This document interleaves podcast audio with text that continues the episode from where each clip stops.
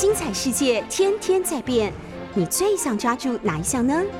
跟着我们不出门也能探索天下事，欢迎收听《世界一把抓》。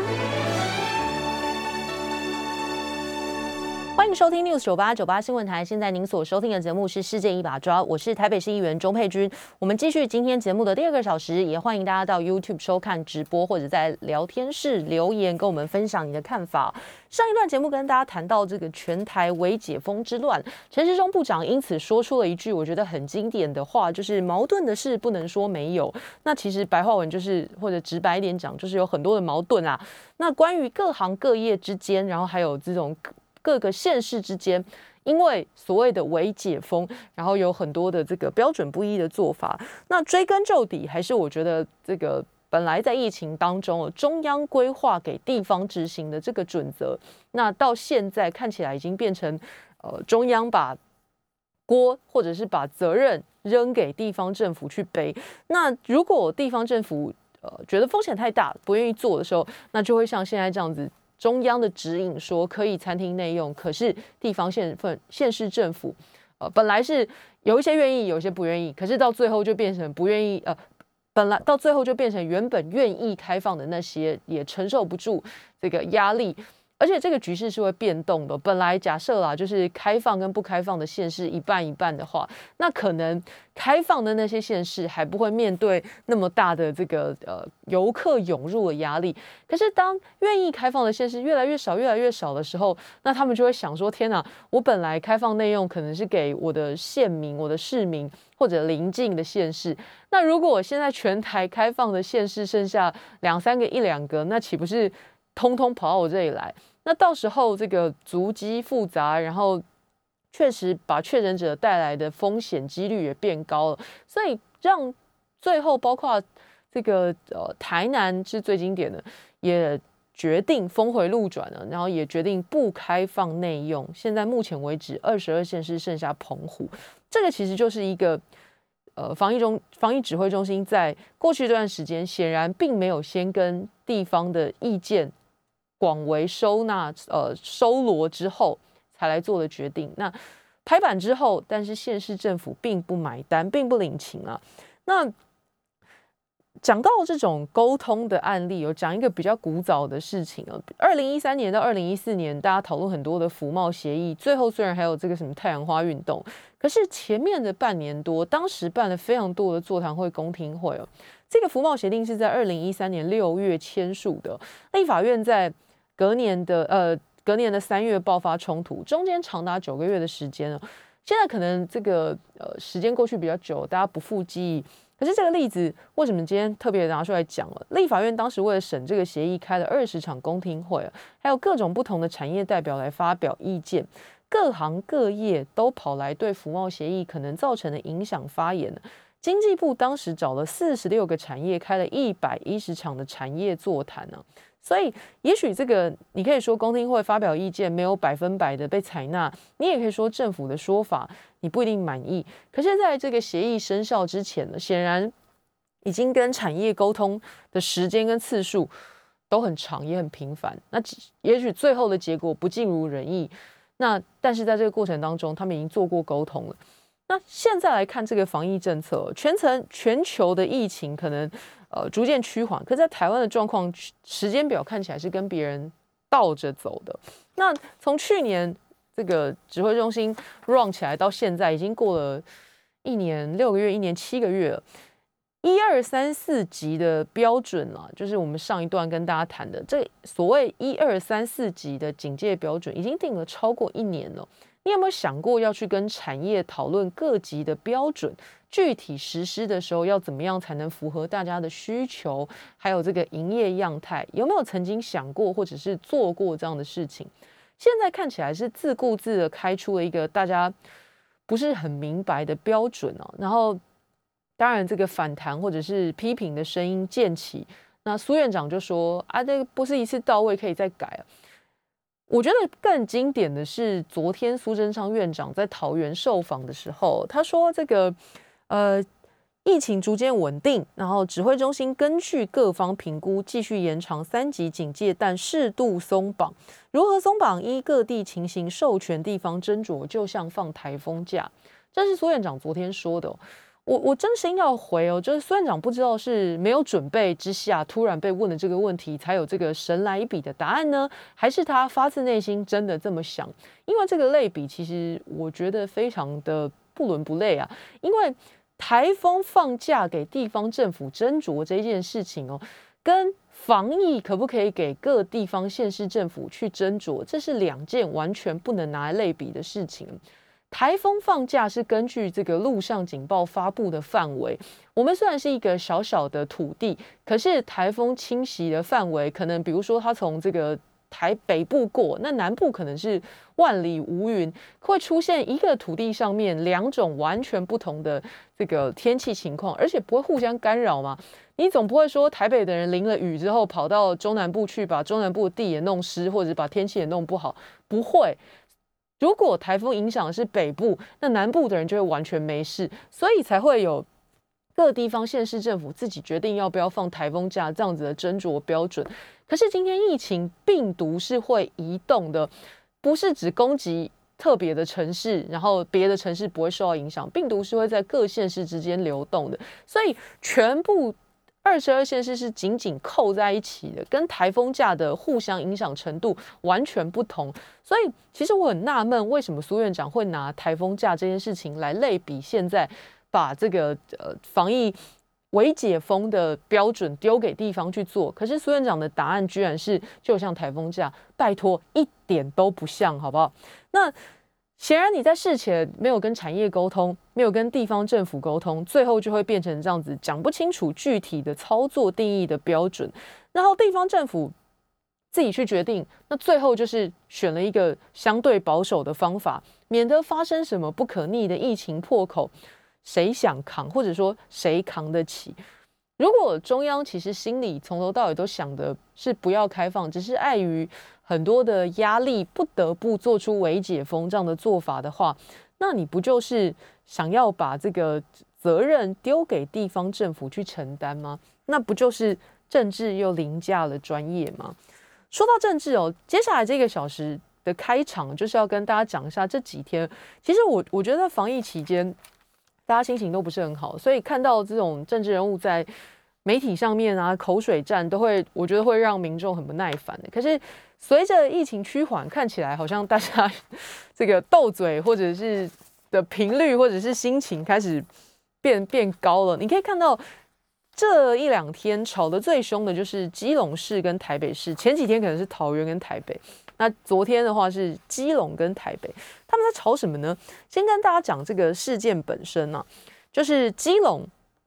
在这个十号的时候新增了一个确诊个案，她是一个在台北市内湖上班的女性。那金融市长林佑昌就说：“哎，这不合理啊！公司的老板确诊之后，是员工自己去裁剪才发现他确诊啊。”然后所以他就隔空炮柯文哲说。台北都已经剩下这个两位数的病例的，为什么你没有精准疫调去积极框列？这样全国怎样才能解封？听起来铿锵有力。然后这是林佑昌的质疑。那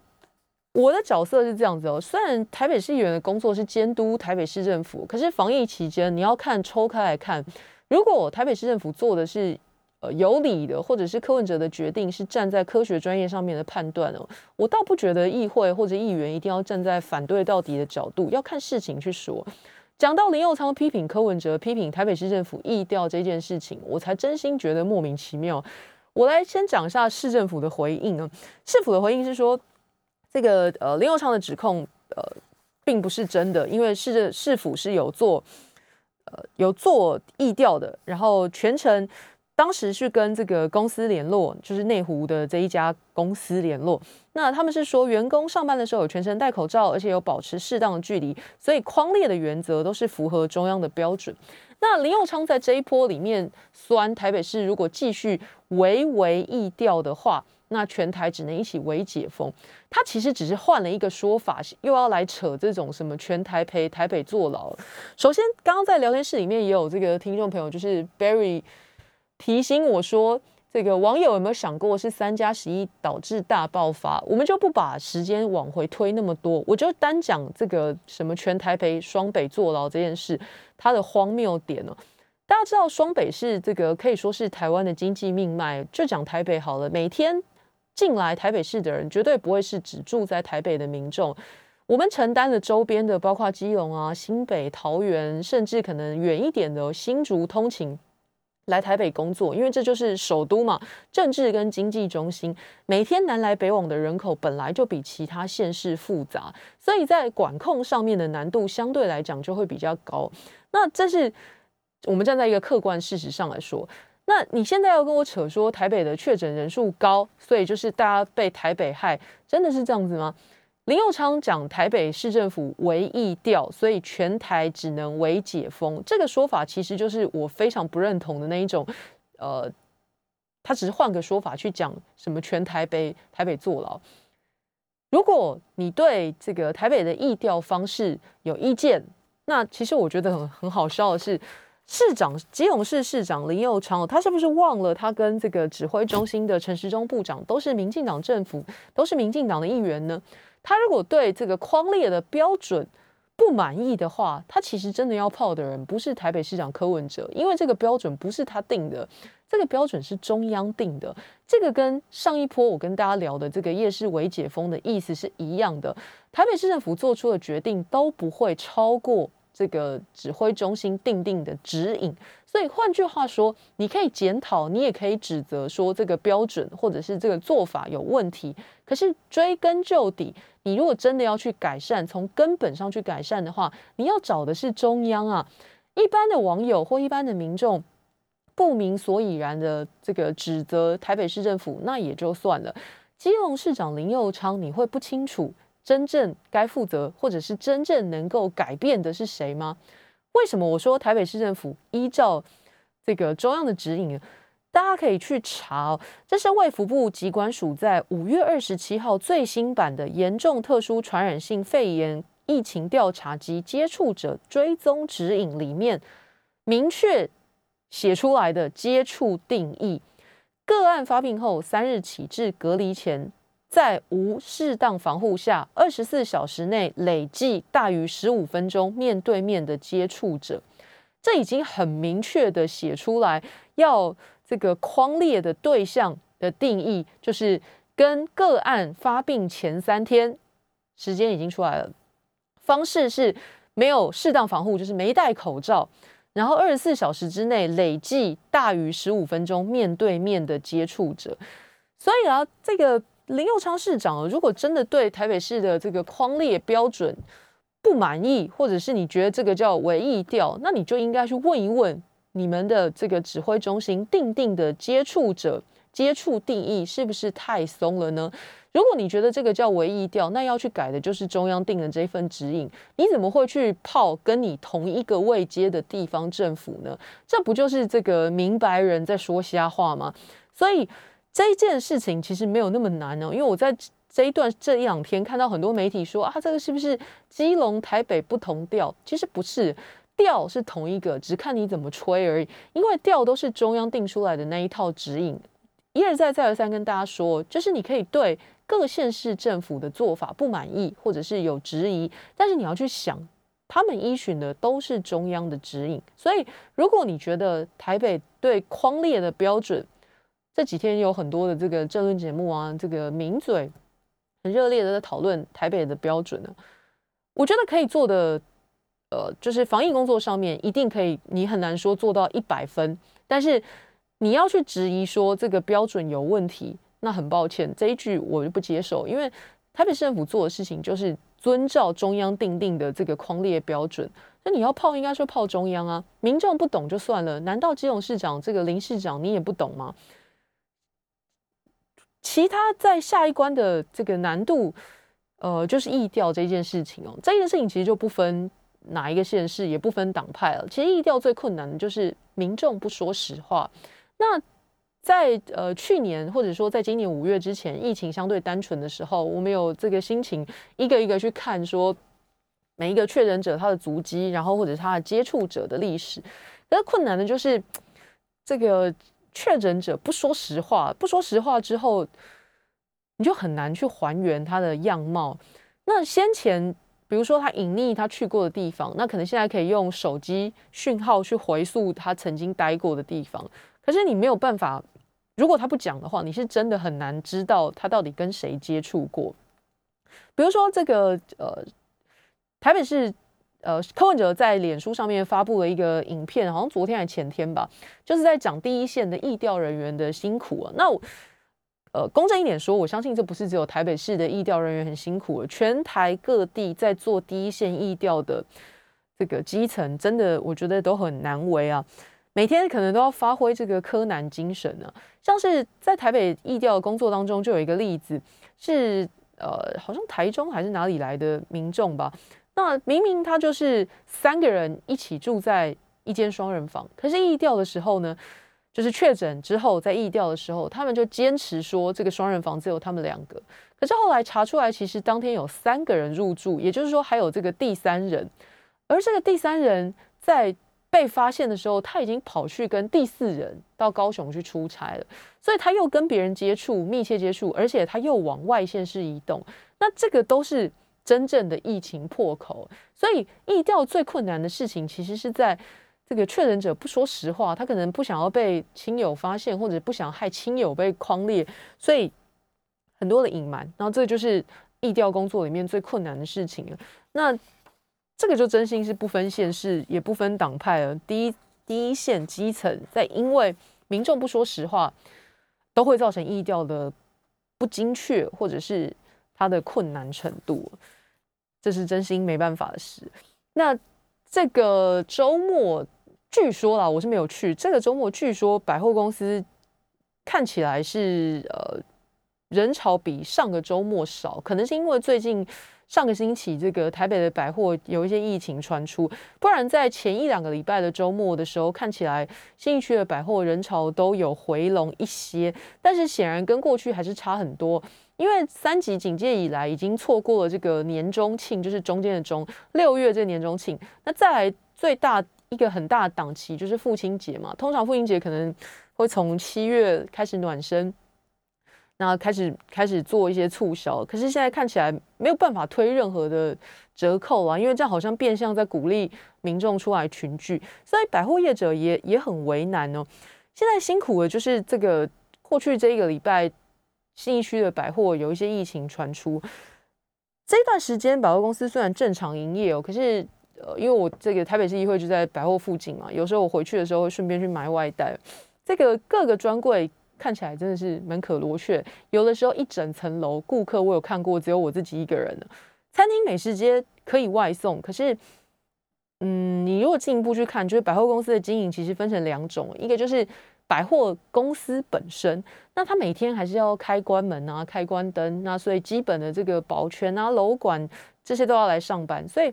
有部分的这个硬的成本是降不下来的，那你也不可能说，哎，关闭某几个楼层，或者是关闭某几个区域，这个看起来不好看啊，整个鸟掉，所以他也没办法做这样的局部调整，那顶多就是缩短营业时间，提早打烊，大概就是这一段时间。可是比他们更苦的，可能就是来这个百货公司设柜的业者，因为。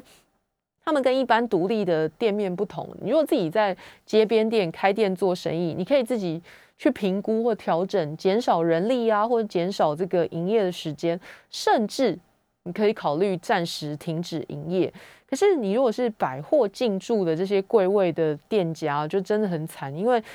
你签约的时候，你可能就已经载明不可以空柜，然后也不可以自行调整营业时间，你要配合这个百货的作息。所以有一些专柜业者就会来澄清说：“天哪，最近这两个月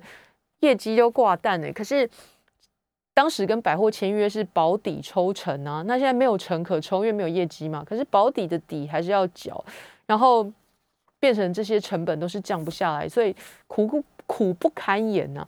那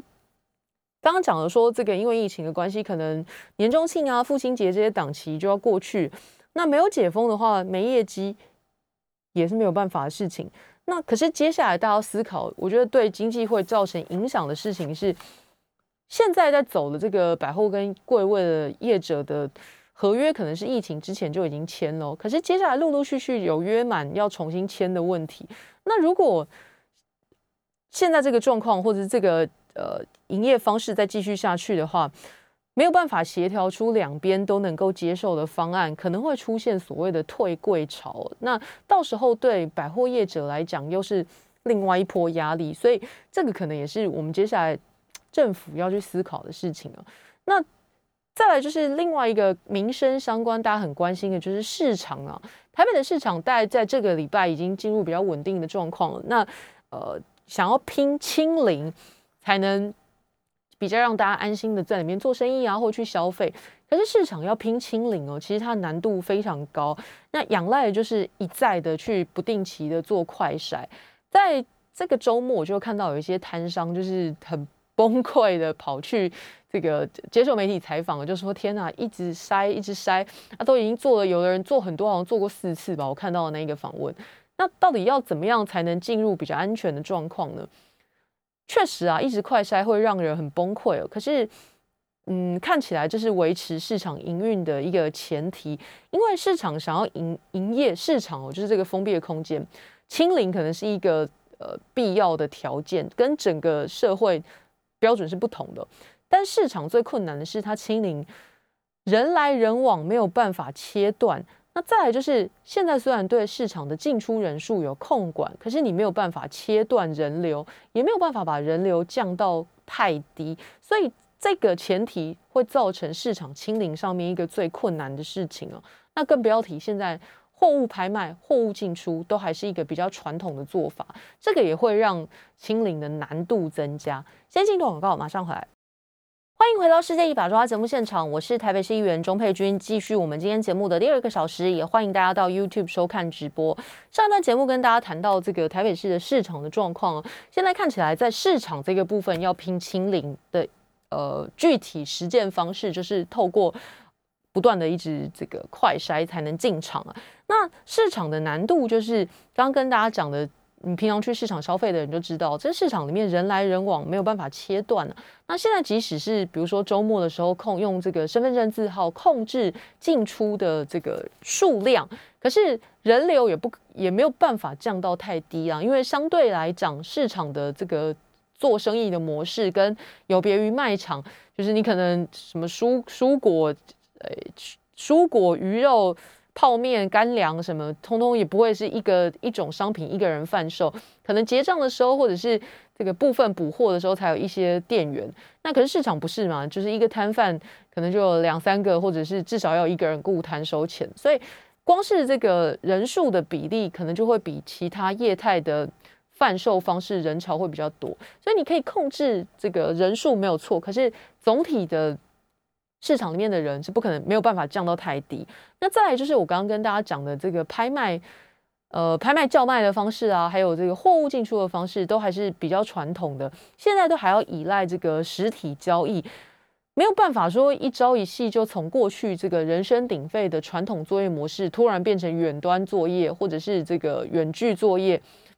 没有办法做到，所以只要生意还是要继续靠实体交易进行，然后人口人潮还是会继续出入市场。只要外面的世界还有疫情，你就必须要靠这个不定期筛检，然后才能做到。那很多的跨县市人流，再加上这个中央把疫调工作分配给地方政府，可是常常在地方政府的资讯。没有办法有效的流通，可能中央到地方公文旅行就要两三天呢。那管理市场这个空间的地方政府机关，在做到有效率掌握市场的全部人流，难度是很高的。那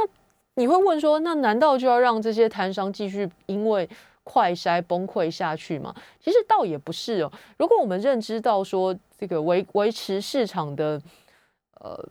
疫情控制必须要依赖这些频繁的快筛。如果你已经建立了这个前提的话，其实让大家比较不崩崩溃的方法还是有可能的做法。可以去思考是现在的这个筛检作业，大家从新闻上可以看到，就是比较像是临时这个作战指挥所这样，就是临时的模式。如果它接下来可以规划变成市场内建的筛检作业站的话，可以提高它的作业效率了。简单来讲，就是说你规划好一个固定的市场里面的地点，然后它是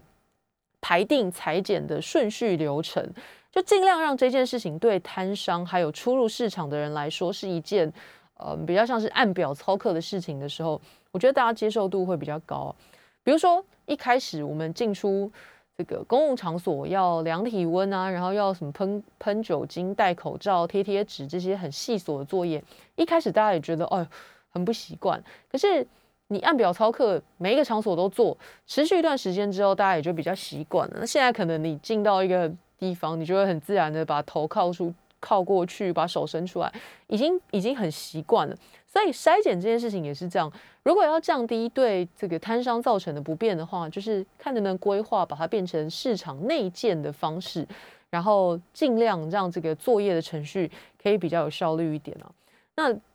最终的问题其实还是老话一句，就是疫苗不够的时候，你什么事情你都只能忍啊。那有打疫苗的话，已经是老生常谈了，起码可以保证这个重症率会比较低，R O 值比较低，风险就会比较好控制啊。你你看日本，看美国，现在每天确诊人数还是比台湾多很多。那为什么他们可以解封呢？就是因为致死率下降的话，开始这个疾病就会变成一种比较一般的传染病啊。那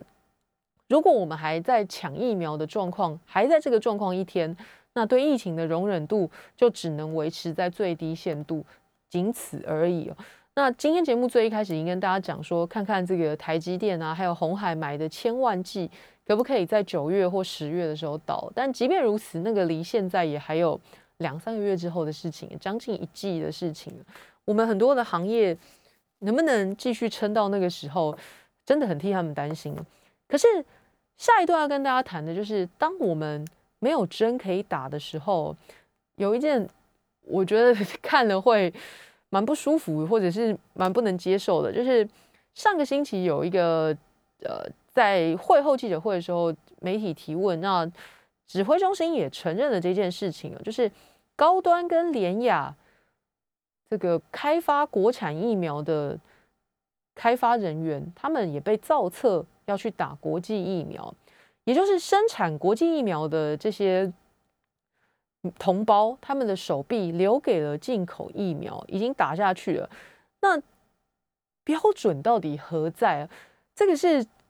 在这这一段时间里面，大家很多问号的地方。我觉得要分两个层次来讲啊，就是我无意去指责这些这个开发人员，他们不该打疫苗。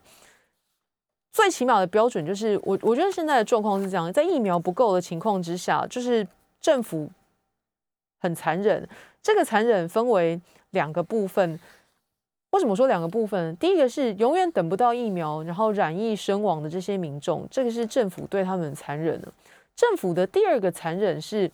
放任全台湾的民众，像是在打这个疫苗擂台赛一样，冲上去擂台比划。比划什么呢？比划谁的身体比较不好，他可以先打疫苗，或者是比划谁的职业对这个社会比较重要，然后不可以生病，所以他可以先打疫苗。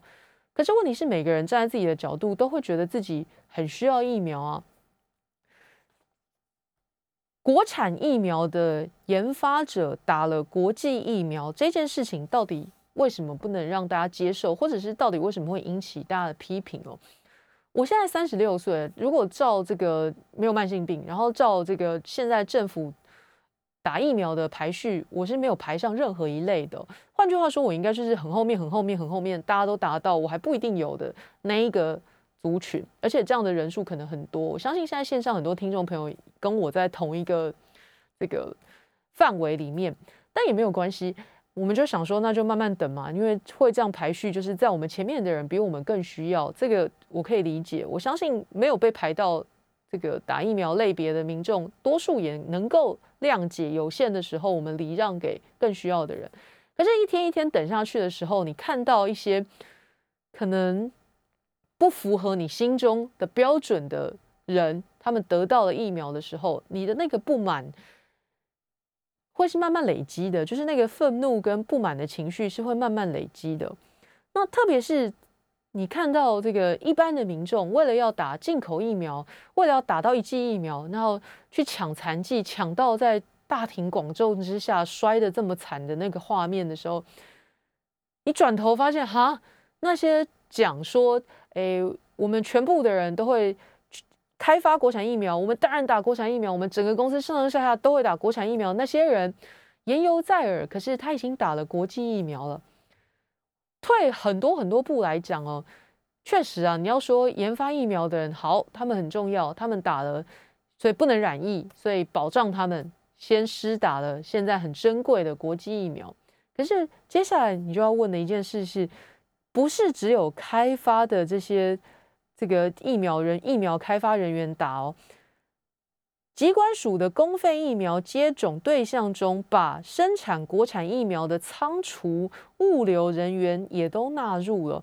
陈世忠部长已经证实，两家公司疫苗相关人员确实都列在第二类的施打名单。他又讲了一句名言，说他们染疫我会睡不着，所以引起了很多批评啊。你睡不着的标准会不会太低了一点呢？如果国产疫苗的开发人员染疫，你就睡不着。那因为染疫过世的那几百条人命，你有没有为此睡不着？这个就是不断一直有新的名言出来了。那回来讲这个正题，就是国产疫苗的开发者一路，包括主持人在内，然后包括这个生产者一路都说这个国产疫苗很棒，到时候一定很赞。解盲二期跟大家讲，这个效果非常好。这个不管是抗体效价，或者是血清抗体浓度，都有非常漂亮的一套数字。包括高端的总经理陈灿坚这些高阶主管被问到会不会打，以后会不会打自己生产的这些很赞的国产疫苗的时候，当时他们都信誓旦旦的说对自家疫苗有信心，不但自己会打，而且家人也会打。这是上个月在。二期解盲的时候，高端的总经理陈灿坚在镜头前面说的话。可是接下来之，你就发现我刚刚说的，包括这个生产疫苗的仓储啊、物流啊，还有开发的人，全部都纳入了要打进口疫苗的名单呢。你不要跟我说这是食药署强迫你们造的册。如果你被造册，那你也可以说你不要啊。你不是要把你的手留给你自己家里发明的自家产的疫苗吗？你怎么一边讲一边就先去打了进口疫苗呢？这些国产疫苗高层哦，对自家疫苗挂保证的话，刚刚跟一个大家讲了，还包括这个联雅疫苗的计划主持人黄高斌，他自己已经承认他已经打莫德纳，结果根本你现在看哦，不止黄高斌，高端联雅的相关人员已经放进去了第二类的优先施打名单当中。包括了疫苗生产、仓储、物流，通通放进去了。这个时间点就在高端解盲之后的第十天呢，也就是说，他在跟大家讲说，呃，效果很好，这个不止我打，我家人要打，这些话讲一讲之后，你发现，哎，他已经整个公司上上下下的人都放进去要打进口疫苗的名单里面了。如果你对自家疫苗这么有信心，对这个保护力，这么高，而且都已经申请了紧急授权，那你怎么不把自己当成三期试验的这个受试者呢？为什么要跟一般的百姓来抢国际疫苗呢？这是我觉得最不合理的地方。你要讲说你是被造册，那你也可以不要啊，是不是？开发的人员去打，那物流跟仓储也都放进去，这个是最不合理的事情了。但是我非常不乐意做这样子的分类，是。每一个人，其实我觉得啊，不管他年纪轻或年纪大，或者是他职业是做什么，其实政府的最低保障应该是让想要打疫苗的人都有办法打得到，这个才是我们追求的事情啊，而不是像现在这样子，因为疫苗严重短缺，然后放任不同的职业或者是呃不同的族群互相攻击对方，然后讲自己或者是。呃，某几类特定的才是值得，或者是他们才可以打疫苗。这个从根本上，我觉得就是一个因为疫苗不足才会发生的窘境。所以，我觉得大家要去讲的，应该不是在高的国国产疫苗的这个案子里面，固然它的分类不够精准，或者它这个纳进来的人太为粗略。可是追根究底是，今天如果数量足够的话，我们也不用去做这样的分类。每一个人都应该有自由的选择的权利才对啊！先进一段广告，马上回来。欢迎回到世界一把抓节目现场，我是台北市议员钟佩君，继续我们今天节目的第二个小时，也欢迎大家到 YouTube 收看直播。上一段节目跟大家谈到说，在这个进口疫苗还是严重不足的情况之下，被发现说这个国产疫苗的开发人员还有他们的物流啊、仓储。通通被纳入了这个施打国际疫苗的名单里面了，这个就会让很多人本来只是静静的、默默的在等待疫苗，突然这个心生不满和愤怒值突然啪往上暴增哦。嗯，追根究底，我觉得去攻击他们不配或不该打，我觉得这个也不尽然公平。真的要做的，其实要指责对象应该是。让我们没有办法自由选择疫苗，或者是连疫苗一剂都不可得的那个政府，这才是我觉得比较负责任的检讨方向了。你如果去看哦，之前呃，现在到现在还没有得到答案，就是之前呃，食药署被踢爆说，哎，整个食药署其实才六百多个人哦，结果不但大家都已经打了国际疫苗，而且最荒唐了，我觉得这是比较荒唐的事，照这个。造册就是注注射要造册，居然造了一千三百多人，施打率高达百分之一百六十九啊！所以就是食药署全署都去打就算了，不知道为什么造出来的册居然比食药署本身的员工还要多，那是不是他家的人、他认识的亲朋好友通通放进来了呢？答案不可知，因为到现在为止还没有公布。不断的立法委员或者是媒体要求食药署公布施打的名单，抱歉，到现在还没有公布。那再来就是下一波，就是刚刚跟大家讲的这个高端联雅的开发人员，那高层在解盲的时候信誓旦旦跟大家讲，不但他自己打，而且他的家人也会打。可是现在看起来，哇，这个打是打了，但是打的不是自己家里开发的国产疫苗，打的是。我们现在很珍贵、一剂难求的进口疫苗，那到这里就是要跟大家说，我觉得最心酸的事情是，如果执政党高层对国产疫苗信心满满啊，那陈建仁副总统还在解盲前就提前背书说很棒，那打国产疫苗应该是万无一失的。那你到底觉得哪里不合理？不能让他们优先造册打的，应该也是打国产疫苗，是不是？那陈部长讲说这个，诶，开发人员染疫他会睡不着，这句话更是矛盾啊！因为你前面都已经讲了，国产疫苗品质这么棒，那不用睡不着啊，你就让他们都打国产疫苗先不就好了吗？对不对？那像更何况这个量还是自己做的，我相信应该很充裕才对。那不是更应该指定他们优先施打国产疫苗吗？不然就会变成。嘴巴上面说国产疫苗很棒，这个是工作，但是身体很诚实的打了进口疫苗才是现实。那你叫百姓情何以堪呢？我刚刚跟大家说，这个政府在疫苗这件事情上面是双层双呃，就是两个层次的残忍。第一个残忍是因为买疫苗的怠慢跟效率不够，然后导致染疫过世的这七百多人。永远他们得不到一个交代，这是第一个残忍。第二个残忍是，你看到大家现在在这个仿佛疫苗的生存擂台战上面打仗，在里面肉搏，大家在抢，大家在争，到底谁比谁还要重要？谁比谁的命还要值钱吗？这个有办法比较的出来吗？显然是没有办法。可是为什么我会沦为这个境界呢？过去这一两个礼拜，我会收到一些陈情，就是他们会写讯息到我的这个粉砖的信箱。建议我说应该要把怎么样的族群建议纳入优先施打？那比如说我有收到这个家长，他是三个小孩的妈妈，他说可不可以建议政府把有三个小孩的家庭爸爸或妈妈纳入优先施打？因为三个小孩，如果父或母其中一个人染疫，那另外一个人显然照顾三个太吃力，可不可以把三个小孩的家庭先纳入优先？这是一种说法。那我还收到一种一封陈情，他说的是九月如果开学的话，那家长染疫，那小孩就没有办法正常去工作了，呃，正常去上学。所以是不是有小孩的家庭应该要优先施打？他们讲的都没有错。可是如果你去问没有小孩的人，你说，哎，我把刚刚这两个族群放进去先打好不好？一定，我不敢讲一定啊，起码会有一部分的反对声音。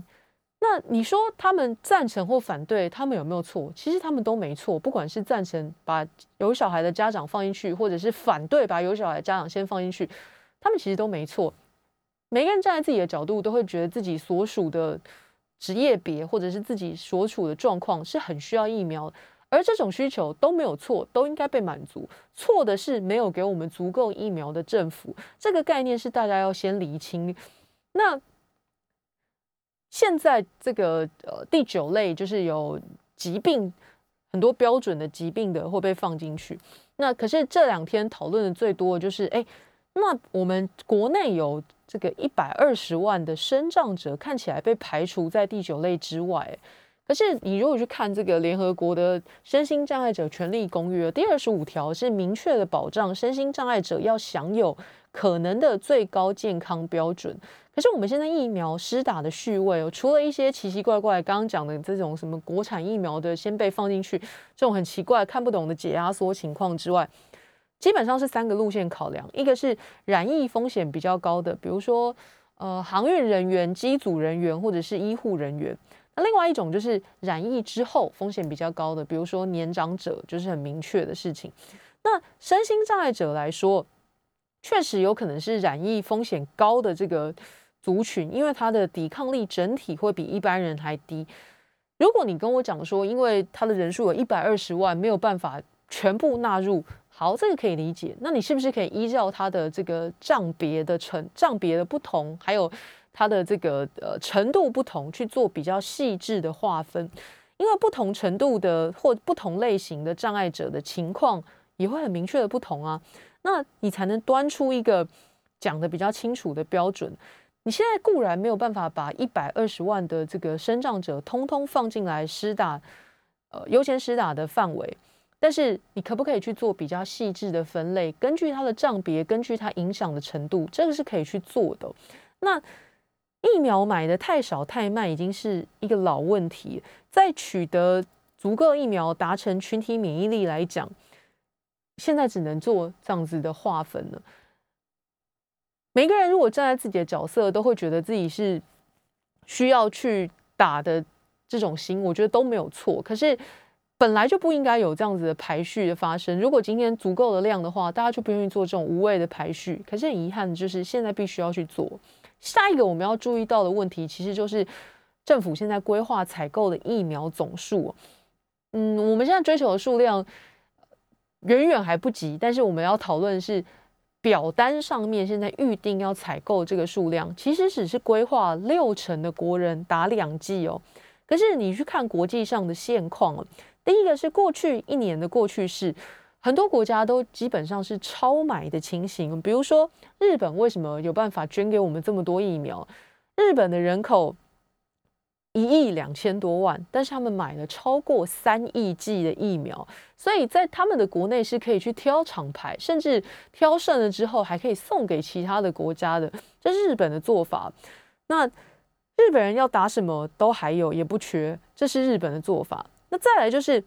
现在进行式来看，变种病毒已经开始流行了，所以很多地方在讨论是不是要打第三剂。那采购的量显然还要再提高。可是我们还是停留在买两剂给六成或七成国人的这个这个标准上面，没有做任何变动。那别的国家已经现在在讨论第三季了，对我们来讲还是很遥远的未来式。如果这个呃新冠肺炎在未来几年内没有办法消灭，会被流感化，那就跟流感疫苗一样，每年都要重新的开发，重新的买新的，才能阻止大流行的风险呢。那我们不知道什么时候可以跟上那一个趋势，不晓得还要花多少时间。现在绝对这个多数的国人都已经认知到，你宁可疫苗多买，不要说浪费哈，你说浪费也可以，宁可多买疫苗浪费钱，你也不要像现在这样子爆发之后，疫经济受到重创，这个全民负担的成本绝对比你买疫苗花的钱还要多出不知道多少倍哦。现在防疫纾困振兴特别预算里面，法定上限买疫苗是呃，法定的上限是八千四百亿啊，三次追加到现在已经到六千八百亿了。那其中疫苗采购加补助研发的预算有四百多亿哦。那你看其他纾困相关的远远不止，光是刚通过的第三次追加预算，经济部就有五百多亿，劳动部也有四百多亿，教育部也有两百多亿，其中大部分是用在产业跟劳工纾困呢。那这些纾困都是因为五月的疫情啊，五月疫情背后的原因大家都知道，刚刚聊天室也有人讲了，三加十一，还有诺富特饭店的管理不周，变成疫情破口，再来就是没有疫苗，那。当时说不想要买贵，可是不想要买贵，不想要买多的结论，现在大家都已经知道，就是多花我刚刚跟大家讲的这一千多亿去补助，因为疫情大爆发之后各行各业的损失，包括这个我们付出的这个成本，远远超过当时不想买疫苗买贵的这个价差。可是现在我们花更多更多的钱去做产业的纾困、劳工的纾困。光是劳动部啊、教育部、经济部的通过的特别预算里面就已经破一千亿了。那这笔钱当时如果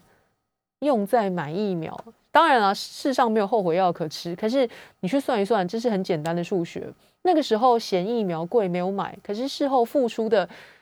钱。数倍之多，然后对经济、对民生的影响数十、数百倍，那更不要提是完全没有办法弥补回来，就是在这段时间不幸过世的这一群人，又有谁给他们交代呢？我们下个星期再见喽，拜拜。